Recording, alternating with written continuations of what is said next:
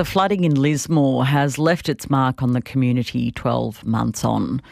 But amid the rise of climate emergencies across the country over the last few years, what toll is it taking on the nation's mental health?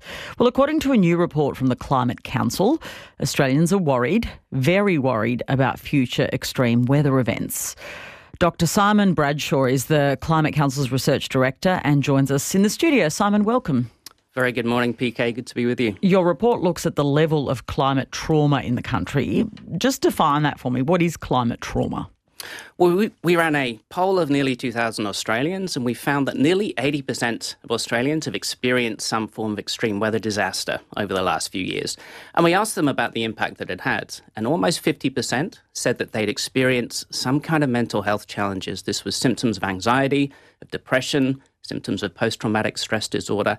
Those numbers are quite staggering, and it really does show just how big an impact climate change is having on our mental well-being and how fundamental action on climate change is going to be to protecting our mental well-being in the future. So just to clarify, this is direct impact of a climate uh, emergency of some sort rather than just reporting or hearing about other people's experiences? Oh, this is impact of various extreme weather disasters. This is uh, deadly heat waves, uh, devastating fires, the kind of extreme floods we've sadly seen down the east coast over the last year or two. And these are all disasters that we know are being made worse by climate change. And the toll of these is obviously being felt in physical impacts, but very clearly upon our mental well being, causing anxiety, causing depression. And we're very grateful to the hundreds who, you know, came forward with their stories, what they'd been through offering practical suggestions, and certainly our thoughts are very much with those in Lismore in particular mm. today, and you know hearing those testimonies just now. Now, the Climate Council actually conducted this research with help from Beyond Blue mm. for for our listeners. That's how you you got these results. Who did you find out was experiencing the climate trauma? Um, you said directly affected by mm. events, but what kind of people are we talking about here? Well, it's right around the country, from our cities to rural to remote Australia, but there are some clear patterns here. It won't surprise people to hear that there is a very clear rural urban divide. People in rural, regional, remote Australia more likely to have experienced severe bushfires or floods. On top of that, more likely to have had difficulty accessing the mental health support that they need, uh, more likely to worry that their state or territory governments or emergency services aren't sufficiently prepared. So it's absolutely crucial we're listening to those communities on the front lines and responding accordingly. Beyond that, uh, younger people, women, more likely to be more worried and anxious about what's coming. And of course, None of us are immune to these impacts, but they are felt disproportionately, and we need to be alive to those differences. How big was the difference between young and old people? Uh, I haven't got the exact numbers in front of me, but it definitely was much higher when you got younger. And there's obvious reasons for this. I mean, the younger you are, the more skin you've got in the game. And also, what was clear is that people's anxieties are strongly exacerbated by a well founded fear that the world and their own government is not doing enough to protect them. So, as well as providing adequate access to mental health support, as well as supporting communities to adapt, to thrive, and to bounce back take incredible, strong action to get our emissions plummeting this decade, to get out of fossil fuels, that is crucial to our mental well-being as well, especially that of younger people. So, climate trauma in this report does uh, relates to people who've experienced a climate emergency and also those who are thinking and worrying about the, the climate emergencies of the future, right?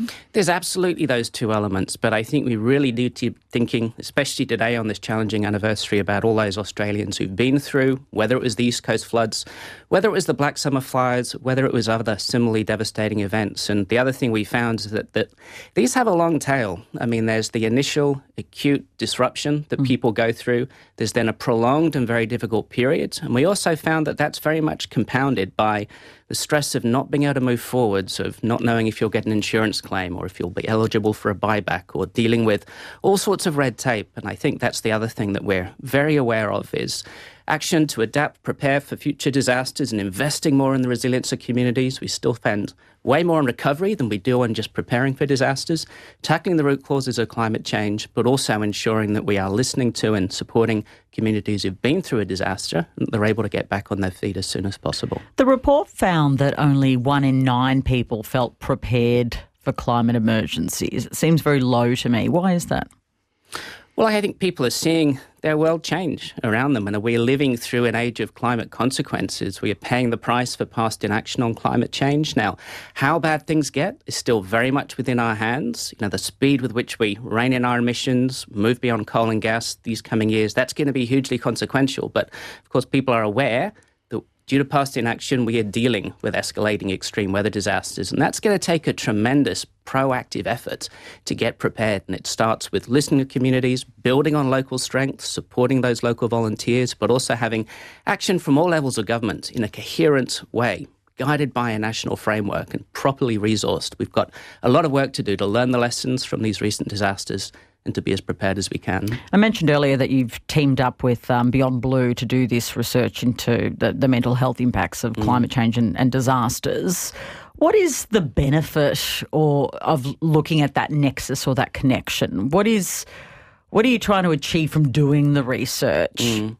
Look, we'd heard many stories of people's struggle with their mental well-being, having been through a disaster. We'd also heard these many great stories of communities banding together to help each other out and to get themselves through. And first thing we realized is there's a story here that has to be heard. I mean, this is about doing our part to give voice to some of those we've just been hearing from in Lismore and other parts of the country. I mean, we need to be hearing those voices, understanding just what's at stake with climate change, with worsening extreme weather disasters, understanding how we can all best support each other and ensure those who are right at the cold face of this are getting the support they need. So the reason for doing it is we know we're sitting on a real problem here, a very human dimension of the climate crisis that needs urgent attention through that better support to people on the ground, but also it's just the most fundamental reason for doing more to tackle the crisis in the first place is getting to grips with just how serious this impact is. Dr. Bradshaw, thank you.